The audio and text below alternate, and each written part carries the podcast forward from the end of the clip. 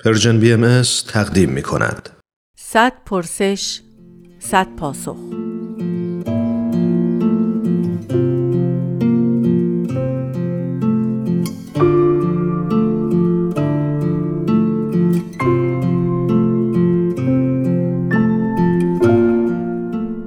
پرسش چهل و یکم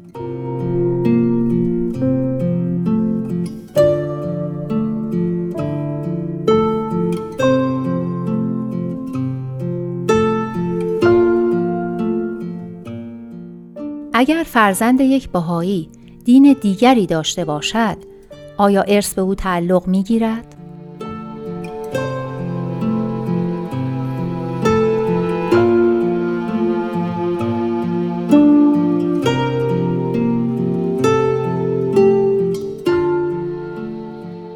سلام من شهرام آنایت هستم بهایان وظیفه دینیشون هست که وصیت نامه بنویسن و البته توی وصیت نامهشون می‌تونن ارثشون رو اونطور که صلاح می‌دونن تقسیم بکنن. در موردی که آیا بهایی می‌تونه به غیر بهایی ارث بده حضرت ولی امرالله میفرمایند که برای بهایی این امکان وجود داره که به همسر غیر بهایی فرزندان یا فامیل غیر بهاییش هم ارث بده هیچ مانعی وجود نداره و تاکید میفرمایند که حتی انصاف حکم می‌کنه که این کار انجام بشه.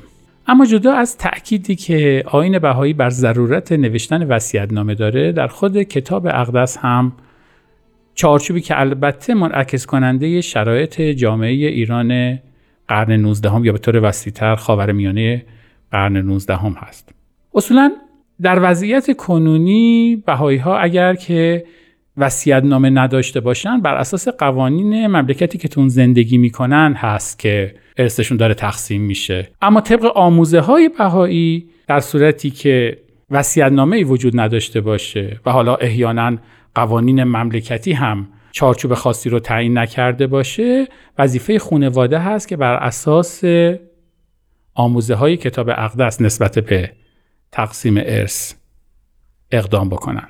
در رابطه با آموزه های کتاب اقدس گاهی وقتا اشاره میشه به مثلا مطلبی که در رساله سوال و جواب اومده در رابطه با تقسیم ارث و اونجا اشاره شده ظاهرا مبنی بر این که کسی که خارج از دین هست بهش ارث تعلق نمی‌گیره. یا باز در جای دیگر صحبت از این شده که نسبت بین کسی که اعراض کرده از خداوند و به شرک رو آورده و کسی که اهل دین هست قطع شده. پس ما از یک طرف یه همچین اشاراتی رو تو آثارمون بهش برمیخوریم. از طرف دیگه تاکید حضرت ولی امرالله رو داریم که میفرمایند که انصاف حکم می‌کنه که به بهایی و غیر بهایی هر دو ارث تعلق بگیره.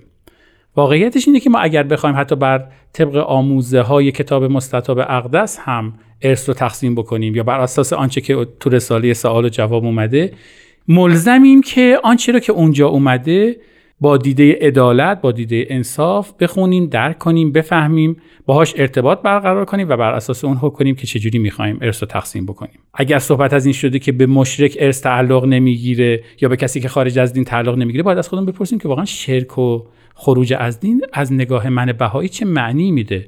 حضرت بهاءالله میفرمایند الیوم دین الله و مذهب الله آنکه مذاهب مختلفه و سبل متعدده را سبب و علت بغضا ننمایند. دارن بهمون میگن که شما اگر دین و مذهب رو سبب دشمنی بکنید هست که از دین خارجید. درباره شرک میفرمایند که شرط توحید اینه که بین پیامبران الهی تفاوت نذارید. بین پیامبران الهی و آنچه که بر اونها نازل شده.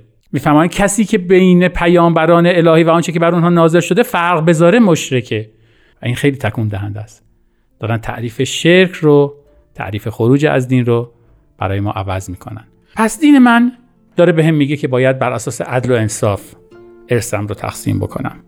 میگه که انصاف حکم می‌کنه که بهایی و غیر بهایی نصیب ببرن از این تقسیم ارث. در عین حال اشاراتی کرده به اینکه اگر کسی مشرک هست یا خارج از دین نباید ارث به اون تعلق بگیره. اما تعریفی از شرک و خروج از دین داده که کاملا با تعریفی که ما قبلا می‌کردیم متفاوته.